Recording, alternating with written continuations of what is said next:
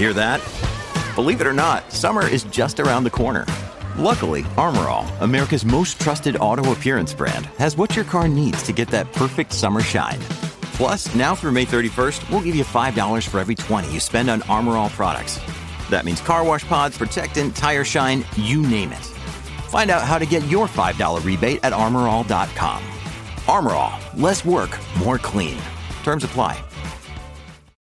Beyond cyber hygiene, secure by design. I'm Tanya Hall, and joining me is Dr. Ronald S. Ross, computer scientist and fellow at the National Institute of Standards and Technology. Great to see you again, Ron. Hey, Tanya, it's great to be back with you again today.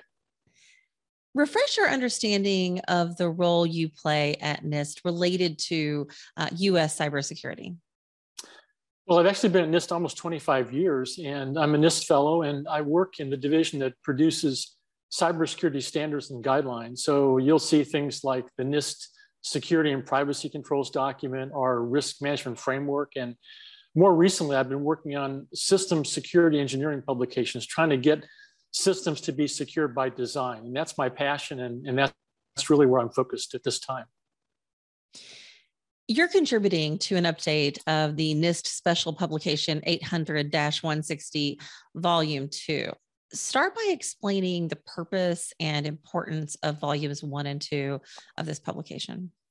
Well, volume one is our, our flagship engineering publication, and that really focuses on lifecycle design, integrating security early and throughout the lifecycle. so you can get systems that are actually secure by design. So you don't you can't bolt security on after the fact it has to be designed into the system. Much like safety and reliability, it's an emergent property of that system. Volume two, our second uh, engineering publication, focused on what does it mean to have a cyber resilient system, a system that can anticipate and withstand a cyber attack by a very sophisticated adversary and not go down for the count. It can continue to operate and support critical missions and business operations even if it's doing that in, in some kind of a degraded or debilitated state. I call it kind of limping over the goal line. Okay. We know that basic cyber hygiene is not enough and that penetrate and patch is not a winning strategy. But as you said, secure by design is where we need to be. So, what are the attributes of a secure by design system? Well, secure by design starts out and it looks at uh, the types of assets that these systems are going to protect. And, and it says how much how much loss can I actually sustain uh, in my critical or my mission essential operations or assets? And then the system is designed specifically to prevent that type of asset loss. Now, cyber hygiene is a great thing, and we have to do that. Those are the things that customers do every day using a firewall, encrypting uh, your data in transmission and at rest, uh, using two factor authentication. But there's a lot of things that go on, I call it below the waterline. That's where the hardware, the software, the firmware, and all the systems come together. That's a capability that's produced by industry.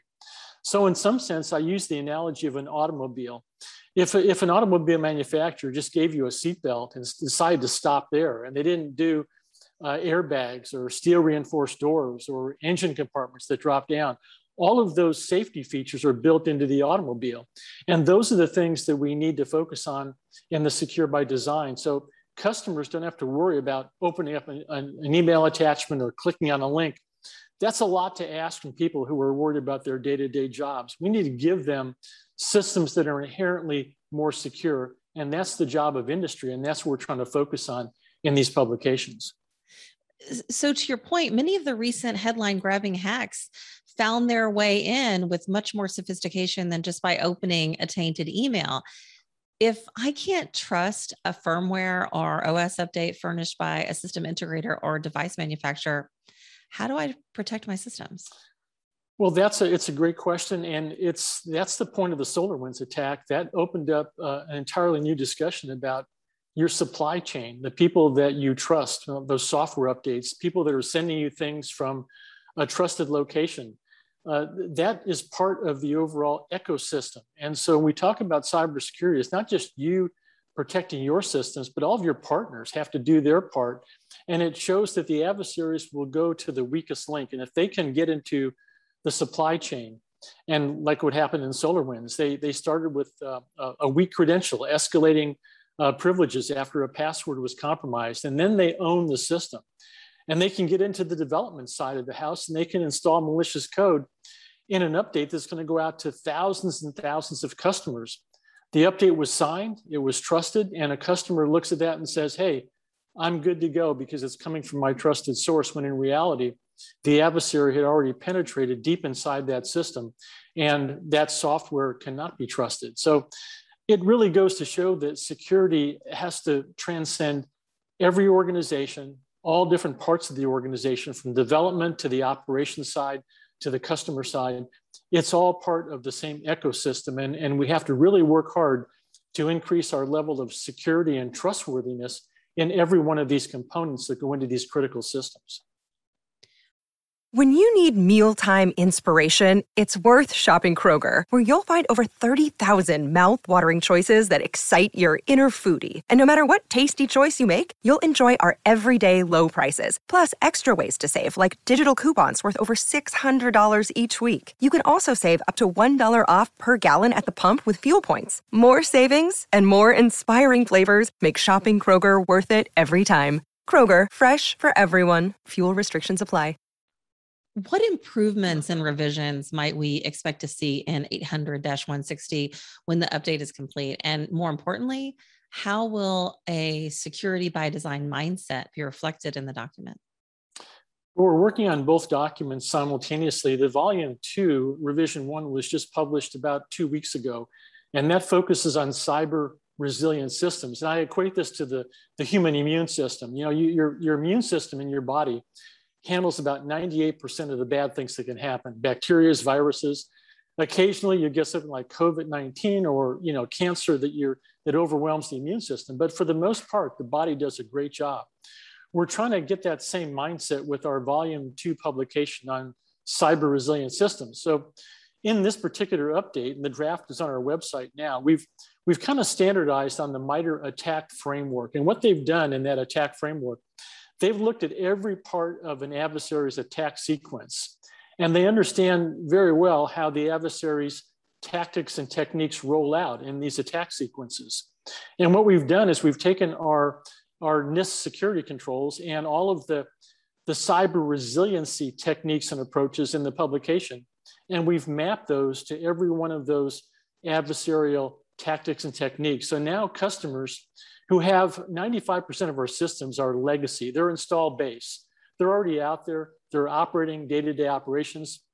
You can't just buy a new system or do a major upgrade. So the guidance in this document tells you how to take those techniques and those approaches and make your system more cyber resilient with actual real world attack uh, techniques and, and uh, things that the adversary is actually using to, uh, to break into these systems where can our audience go to find your publications and how much do they cost?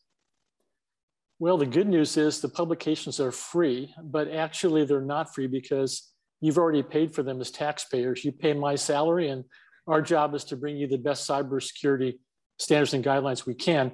They're all available on our great website at csrc.nist.gov. And that's our, our main website. It's the uh, computer security uh, resource center has all of our standards and guidelines. It has the frameworks, the controls, the engineering guidelines.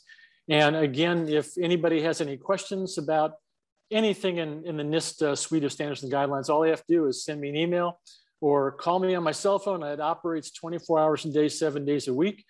Every one of you out there, you're our customers and we value uh, you very much and you help us um, make these publications better by commenting on them uh, during the public review uh, cycle that we're in right now on our NIST 80160 Volume 2 publication. Thanks so much again for your time. Dr. Ronald S. Ross, computer scientist and fellow at the National Institute for Standards and Technology. Well, we know how to find the work. How can we follow you though, Ron? Well, I'm actually, uh, my email, at my official email is ron.ross at nist.gov. And you can also follow me on LinkedIn and on Twitter. I do a lot of articles and try to keep up with the latest things that are going on in cybersecurity, offer a different perspective, and, and then I kind of steer you back to some of the, the work that we've done at NIST. And again, it's my passion, and I just love uh, getting up every day and doing this work. And thank you again for uh, giving me the opportunity to talk about what we love to do. Of course, Ron. I follow all of your posts on LinkedIn. You've some great advice there. Thanks again for joining us. Thanks, Tanya. Have a great day. You too. And find and subscribe to more of my interviews right here on all the major podcast platforms under the Tanya Hall Innovation Show or at tanyahall.net. Thanks for watching.